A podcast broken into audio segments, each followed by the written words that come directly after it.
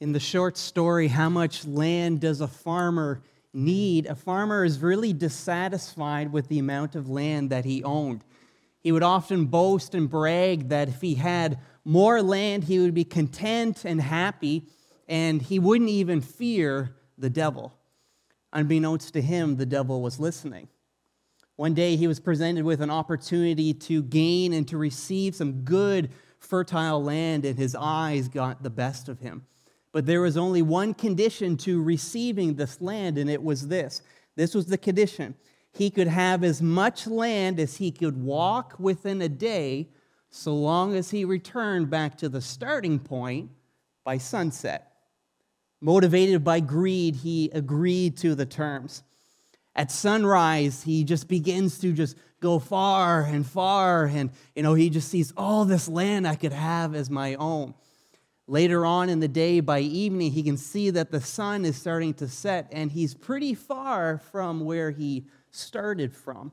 So he panics and he runs back to the starting point. And as he reaches the starting point, the sun sets, but he collapses and dies due to exhaustion.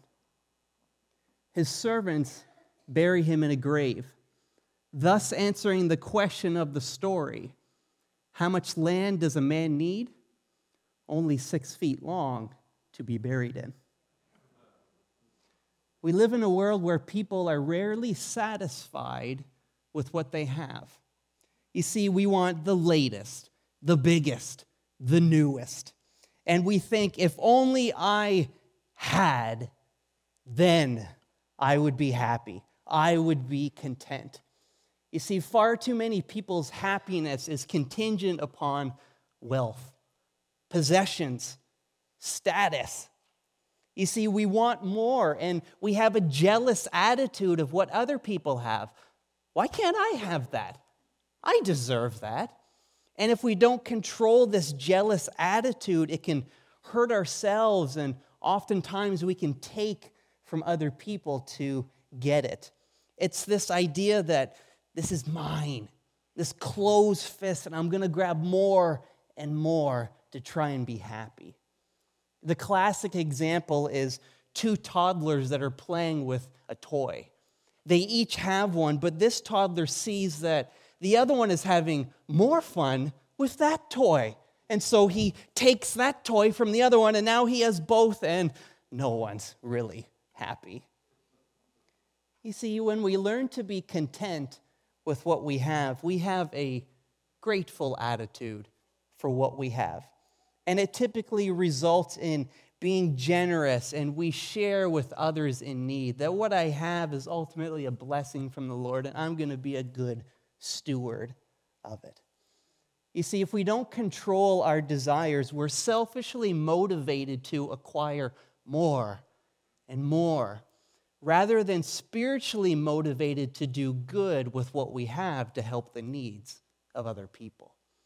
If we don't control our desires, we're going to continually seek more rather than being spiritually motivated to help other people with what we've been blessed with. Today, we're concluding our series looking at the Ten Commandments. It's been this series of back to basics, what God asks of his people. And you see, God loves his people. And like any good parent, he's protecting the Israelites from something that is harmful. He's not restraining them from something that is good. He's trying to protect them from something that is harmful. Deuteronomy 10:13 reminds us that God's commands are ultimately for our good. And so our topic this morning is this.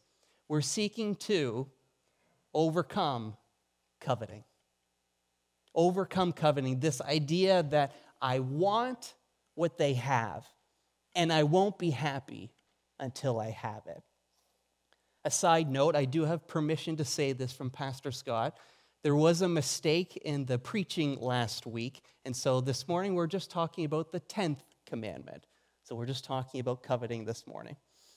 So let's ask the uncomfortable question. Are you ready? Here's the uncomfortable question Have you ever felt jealous of what other people have and you wanted to have it? You ever felt jealous of what other people have and you wanted to have it? For instance, they have a brand new car, and yours is held together with duct tape. Their house is to die for, and your roof is leaking. Uh, their spouse is amazing, and mine's a piece of work. Don't look at. Their teeth are whiter, and I'm missing a few teeth. They, grew, they go on two cruises per year, and our vacation is going to the Micmac Mall in Dartmouth Crossing. It's this attitude that I want what they have. Ugh, I want that. And if I have that, then I'll be happy. And you see, God wants to replace this harmful attitude because it's all about me, satisfying my desires, my wants. And left unchecked, it hurts other people to get or replace what we have. And this coveting attitude is not a new struggle for 2023, but something that God addressed with his people, the nation of Israel, many years ago. So let's look in God's word in chapter Exodus chapter 20, verses 1 through 2, and then we jump to 17.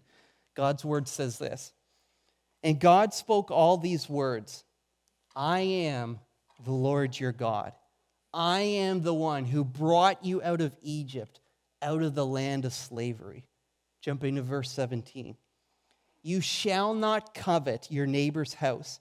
You shall not covet your neighbor's wife or his manservant or maidservant, his ox or donkey, or anything that belongs to your neighbor. Let's pray. Jesus, we thank you for your word and we recognize that all scripture is God breathed. And so, Lord, we pray that you would breathe life into us. We pray that you'd use this time to nourish us, to strengthen us, to grow us, to become a more accurate reflection of who you are. And all God's people said, Amen. In our passage of scripture, the Israelites are commanded not to desire nor pursue their neighbor's possessions to get rid of this envious feeling, this, this greed, this envy, this jealousy, this harmful attitude that I have to have what they have when we have no right to it. We have no right to it. And you see, the reason why God prohibits coveting is because at its core, it's a desire to please ourselves. It's a love to please ourselves. And when a community is dissatisfied with what they have and it's built upon selfish, selfish desires, acquiring more, they're more likely to hurt other people and to commit and kill other people for what they do not have. Thus, where we get some of the other Ten Commandments lying, stealing, committing adultery, and killing. You can make the argument that coveting is at the root of a lot of sin that is caused in this world. You see, Jesus boiled down the Ten Commandments into one. He said to love God and love your neighbor as yourself. Jesus boiled down the commandments into this love God and love your neighbor as yourself. When we covet what others have, we're not loving them, we're not even respecting them, but we're selfishly seeking to please ourselves. We're seeing them as someone to gain from rather than serve. We're viewing them as someone to gain from, to please ourselves rather than to pour ourselves out and to serve them. Therefore, if we truly want to love God and love our neighbor as ourselves, we have to deny ourselves. We need to learn to become selfless. So today we're going to discover that if we want to overcome coveting, it has nothing to do with pursuing success. It has nothing to do with acquiring more possessions. Instead, coveting is defeated by learning the attitude of contentment in your heart. Which brings us to our main point, which is this we overcome coveting by learning to be content with what we have. We overcome coveting by learning to be content with what we have. God makes it clear that we protect ourselves as well as respect other people when we're content with what we have, when we're satisfied that God has given me everything I need and I don't need to covet, I don't need to desire what other people have. And so, before we go any further, let's just get some quick definitions here. Coveting is a strong desire to want something different than what you have. It's a strong desire to want something or something different than what you have. It's this jealous attitude that they have what I want and I won't be happy until I have it. Whereas being content is satisfied and grateful for what you have. Every good and perfect gift comes from above. God has been so good to me. And because of his goodness, I'm going to be grateful and thankful and generous with what he has blessed me with. Being content is the ability to be happy for what other people have and not desire to have it. A pastor once said, I've heard just about every sin confessed murder, lying, adultery, stealing. But in all my years, nobody has ever said, Pastor, I have a covetous spirit. Can you help me with that? He has never heard anyone say that before.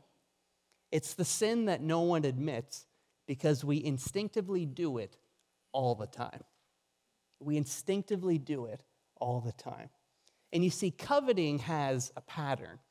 It begins with delight, to take pleasure in something. It's something that we see with our eyes, which then births desire, this jealous attitude to obtain that. Mm, I'd like to have that. I think that would be pretty good. Well, it's a lot better than what I have over here. Uh, that's, that's old, it's, it's obsolete. That looks pretty good. That desire, this jealous attitude, which then produces this demand, this action to take it. I'm going to take it as my own and make it mine. The classic example is King David in Bathsheba. One day when he, when he was on the roof, he delighted in seeing a woman bathing with his eyes. He delighted, he took pleasure in seeing her, which birthed a desire. Scripture says that she was beautiful and she was married, and so he had this jealous attitude to obtain her. I want her to be mine. I want to sleep with her. I, I, I want her to become my wife. And it produced a demand that he told his servants to go get her and bring her back to him and scripture says that he slept with her. To delight, to desire, to demand. Coveting has a predictable pattern. Coveting is at the root issue of many sins. Before we steal, we're jealous of what other people have. Before we commit adultery, we lust another person's spouse. You see, typically coveting comes from a heart that is unhappy with what we have. We look at what other people have and we think that it will satisfy us. We think that it'll fill that void within our heart and we seek to obtain it. In our passage of scripture, God commands the Israelites when he says, You shall not covet. You shall not covet. Notice what God says that the Israelites have a part to play in getting rid of this attitude. They are commanded to control their desires, these, these jealous attitudes, these harmful desires, when he says, You shall not covet. You shall not desire. You shall not long for what your neighbor has. I came across this quote, and initially I didn't know what it meant until I had my dad explain it to me. But for those that are older, you may, you may know this quote, and it goes something like this you can't stop a crow from flying over your head, but you can stop it from making a nest in your hair. what? It's this idea that we can't always prevent every selfish thought from entering our mind. But what we can stop, we can stop from dwelling on it. We can't stop every selfish thought from coming into our mind, but we can stop from dwelling on it and to get rid of it. 2 Corinthians 10:5 the apostle Paul says, "Take captive every thought." And what do we do with it? We make it obedient to Christ. We take captive every thought and we make it obedient to what God demands and asks of us. It's this idea that selfish thinking leads to disobeying God, but right and pure thinking leads to obeying God. You see, God understands the struggle to covet and to control our thoughts. But what he prohibits is the Israelites from desiring things that are not their own, that are not their own, that God hasn't blessed them with, that they have no right to, longing for someone else's stuff to be their stuff, because it reveals the deeper issue, which is this they're discontent, they're unhappy, they're unsatisfied with what God has given them. They feel as though they've been slighted. That person is getting so much better than I. God, I've been doing pretty good. I've been following you. I'm, I, I think I'm doing pretty good, but yet it seems though this person that everything's just going well for them. What about me, God? Left unchecked, it develops an attitude of jealousy, resentment, harmful thoughts, words, and actions towards our neighbor and to God. Why can't I have what he has? I deserve better. I deserve more. Don't you love me, God? You seem to love this person, but where's my blessings? Where's your goodness in my life? When the Israelites covet what their neighbor has, they communicate that what God has given them isn't good enough. When they covet what their neighbor has, they're communicating to God God, you're not good enough for me. Uh, what, what you have and what, what you have given to me is, is not good enough. And you see, when they do that, they forget what God had done for them. I am the Lord your God. What did I do? I brought you out of Egypt, out of the land of slavery. God's been good to them. God has been incredibly good to them. You see, what we really deserve is nothing from the Lord, but it's all because of his goodness that we do. You see, it's easy to see how selfish and ungrateful children can be.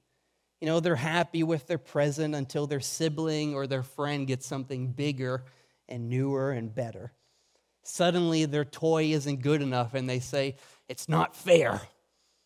It's not fair.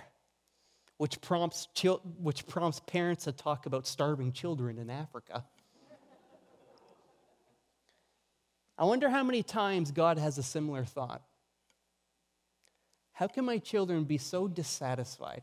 How can they be so ungrateful with what they have? How can they be so discontent? 1 Timothy 6:17 says that God richly provides us with everything we need for our enjoyment. God provides us with everything that we need for our enjoyment. And so what is it that we often covet? Notice how many times the word neighbor is mentioned in verse 17. Your neighbor's house, your neighbor's wife, servants, ox, donkey, anything that belongs to your neighbor. How many times? Three times in one passage of Scripture.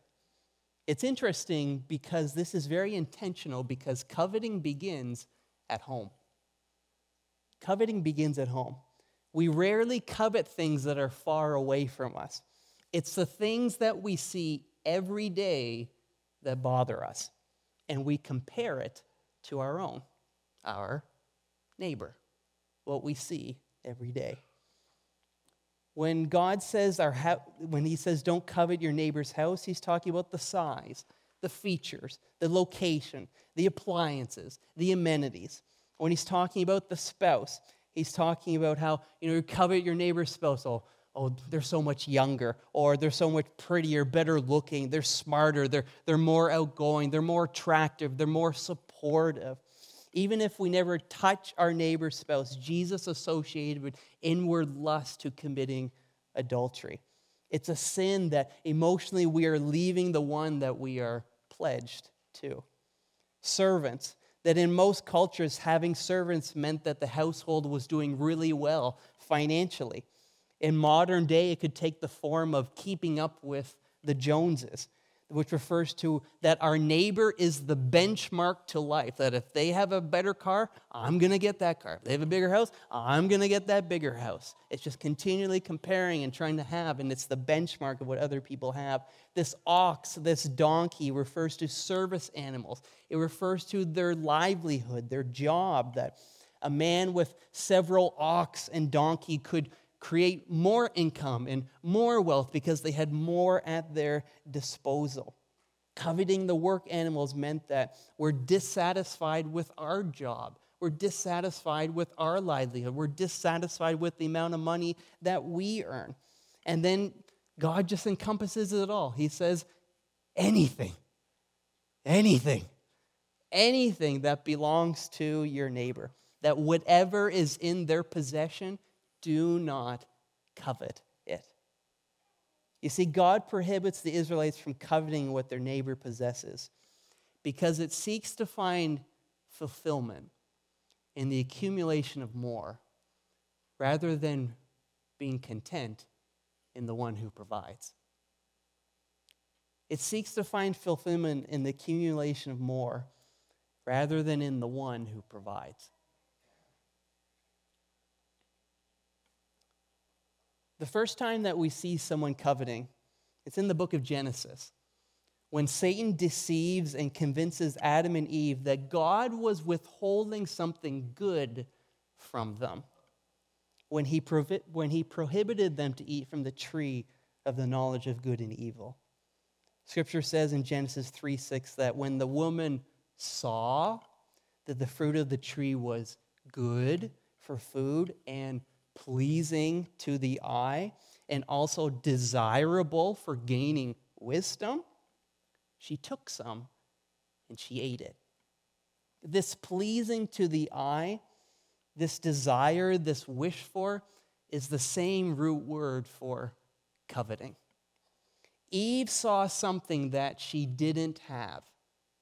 She thought God was withholding something good she saw that this could give her something better, more wisdom. And she desired to possess it. And it ended up destroying her life and her family when she took it. She coveted what God said they could not have, it was not rightfully theirs. She could have eaten all the fruit in the tree all the, sorry, all the other um, fruits from the tree. Scripture says that in the Garden of Eden, it was beautiful. It was perfect. God had already given them everything that they needed, but when they said I couldn't have that, that's exactly what I wanted to have. And it birthed a desire to take it, which led her to sin and disobey God. And this is the idea coveting may begin inwardly but it manifests itself outwardly. Coveting may begin inwardly, but it manifests itself outwardly. James 4 2 says, You desire, but do not have, so you kill. You covet, but you cannot get what you want, so you quarrel and fight. You see, the world tells us to look after, number one, to please ourselves do whatever is necessary to get what we want, even if it hurts other people. Whereas wisdom, being content and satisfied, ask God for just enough. Just enough. And that God will supply exactly what I need. Proverbs 38 says, Give me neither poverty nor riches, but give me just enough to satisfy my needs. Give me neither poverty nor riches, but give me just enough to satisfy my needs. It's this idea that if I have too much, I may forget God. If I have too little, I may be tempted to steal from other people. So give me just what I need today, Lord, and I will be content. I will be happy. I will be satisfied. You see, coveting finds security in our possessions. Coveting finds security in our possessions. Jesus said, Watch out, be on your guard against all kinds of greed. Life does not consist in the abundance of possessions. The context to this verse is that a foolish man wanted to build bigger barns, and he wanted to fill them more and more and more. Well, I ran out of room. What am I going to do? I'm going to build more barns so I can put more in and more in and more in, making sure that he had abundance of resources to trust in. Yet God was displeased because he desired to have more. He was trying to be self sufficient, he was being selfish. He didn't trust God to meet his needs. Rather, he trusted in the accumulation of more. And so it begs the question what's in our barn? What's in our barn? What do you mean? Well, what are we pursuing? What do we want more of? What are we trying to get more of to feel secure, happy, and satisfied? Our intent might be pure. You know, we're thinking, we're, we're planning ahead, we're trying to save for later. Yet sometimes we fail to see we're just as guilty of coveting and trusting in our resources rather than relying upon God to meet our needs. Solomon said in Proverbs 15 16, Better to have a little with reverence and respect to God than great wealth with turmoil. Better to have a little with reverence and respect to God than to have great wealth with turmoil. One day, a country preacher went to New York City for a trip. While he was there, he saw many things. But when he went to his bedside to pray that night, he knelt down and to pray, and he said this to the Lord I thank you, Lord, for letting me see things, but I thank you even more for not letting me see a thing that I wanted. I thank you, Lord, for letting me see things. Give me eyesight to be able to see the beauty of creation. But I thank you even more that I did not see a thing that I wanted. Isn't that the way that we should be? To see what someone has, rejoice in their having it, and not need it for myself? And so, how do we learn to be content with what we have? Well, the Apostle Paul tells us how when he, he, he was a man who experienced extreme hardships. And he helps us understand this point further in Philippians 4 when he says, I have learned to be content whatever the circumstances. I have learned to be content whatever the circumstances. He says, I know what it is to be in need, and I know what it is to have plenty. I've learned the secret of being content in any and every situation, whether well fed or hungry, living in plenty or in want. Notice what Paul said. He said that he had to learn this. Learn this.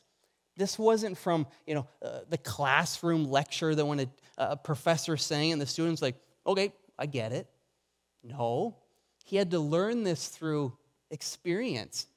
Well fed, hungry, having plenty, and also being in want that it wasn't always this way for Paul. It didn't come naturally to him. He had to learn to deny himself and learn to become content. To be content when he persevered through different seasons of life. And you see, the, the secret to being content that the Apostle Paul found was that he didn't learn to be content in his possessions, he learned to be content by relying upon his relationship in Jesus. Oftentimes we quote Philippians 4:13. I can do all things through Christ who gives me strength. But here's the context to this verse. I've learned to be content in any and every situation. And because God gives me strength, I can do all things, not covet the things that are not mine. You see, being content has nothing to do with having a little or a lot, but believing God has given me everything I need. Being content has nothing to do with having a little or a lot, but it's believing God has given me everything I need.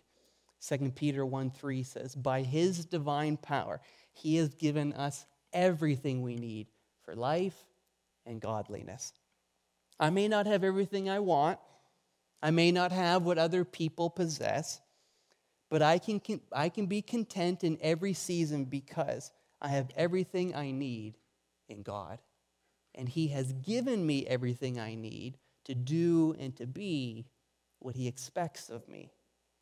We have everything we need to be kind and respectful to other people through God's strength. We have everything we need to be a loving and a supportive spouse through God's strength. We have everything that we need to be a faithful and devoted follower. Why? Because of God's strength. You see, just about everything in life can change in a moment like that, and it can be taken away. But there's one thing that will never change Jesus and his love for you. When you have Jesus in every season of life, because a content person trusts God to provide exactly what I need. A content person trusts God to provide exactly what I need. Again, listen to what the Apostle Paul said in Hebrews 13 5. Keep your lives free from the love of money and be content with what you have because God has said, Never will I leave you, never will I forsake you. Never will I leave you. Never will I forsake you. We can be content because of God's promise that He is always with us. And God will always provide what we need. It's this idea that when we have God, we have all that we need. When we have God, we have all that we need. Philippians 4:19, and my God will supply every need of yours according to his riches and glory in Christ Jesus.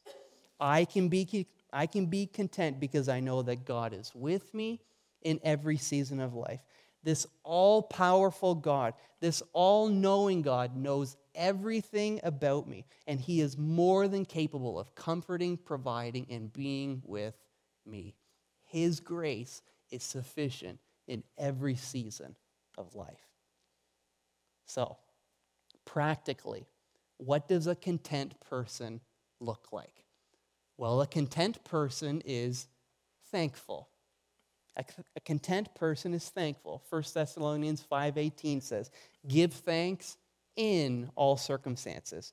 This is choosing to be thankful that no matter what is going on around us in the midst of good or bad, we can find something to thank God for having an attitude of gratitude, remembering what God has, for, has done for us is important because in times of difficulty, we can become cynical towards God and say, Come on, God. I love what Helen Keller said that sometimes it's a matter of perspective when she said, I cried because I had no shoes until I saw a man who had no feet. We can be thankful when we realize how blessed we are, how good God has been to us, we can appreciate and be content with what we have. A content person is thankful, but a content person is also generous. 1 Timothy 6:18 says, "Do good, be rich in good deeds, ready to give, willing to share." If you find that you're becoming attached to your possessions, consider giving it away to someone who needs it more than I do. You know, we're meant to be good stewards, not just hoarders, to use what God has given us to help meet the needs of other people. Mother Teresa said, God gives us things to share, He doesn't give us things to hold. God gives us things to share, He doesn't give us things to hold. When I was younger, I used to get so upset with my parents whenever they loaned our possessions, especially the family van. Oh, they used to just drive me insane. Got to go to soccer practice. Can't go to soccer practice. Someone else is using our car. I guess I got to walk to soccer practice. Imagine that. I had to use my own two feet. I thought to myself, this is ours. Why are you just giving it away to other people? I was so concerned about our possessions being returned broken that I was blinded to see the needs of other people. I was so concerned about they're not going to put gas in the car when they return it. Uh, they're going to get a flat tire, and then what are we going to do with our car?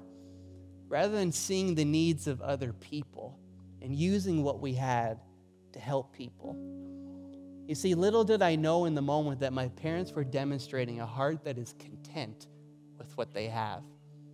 They were thankful that God had blessed them, but also generous with what they had. They gave to God and they made it available to other people. Why do I share that? I share that because at times we can be so concerned with accumulating more rather than seeing the needs around us. Some people have a wrong perspective that what we have is just for me and just to please myself, instead of how could what God has blessed me with be used to help the needs of other people.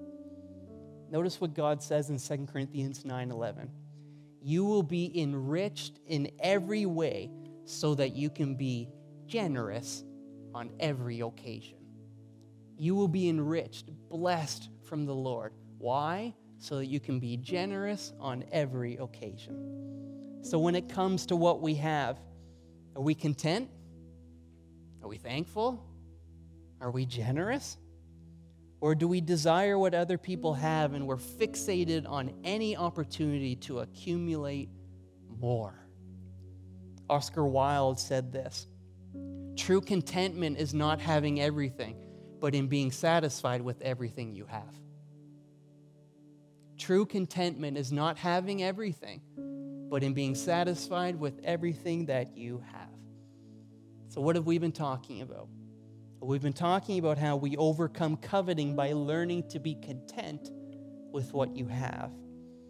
The point is, we overcome coveting by not pursuing success, not pursuing more possessions and more status and what other people have. Instead, we learn the attitude of contentment when we recognize that Jesus is all that I need, and I can be thankful and generous with what He has given me.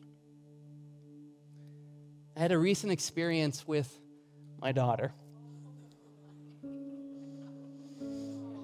A recent experience with my daughter. That was a dirty diaper, by the way. And little did I know in the moment that the Lord was teaching me about being content. Last Sunday, Nora was sick, a sickness that I've never seen her experience, and her cry was just heartbreaking.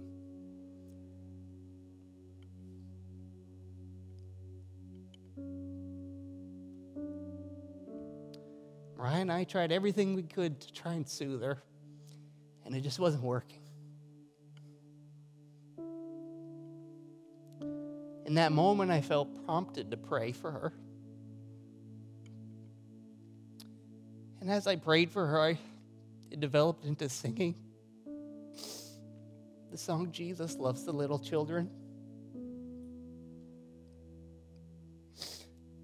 Tears began to fall down my cheek. And as I was singing, she began to fall asleep.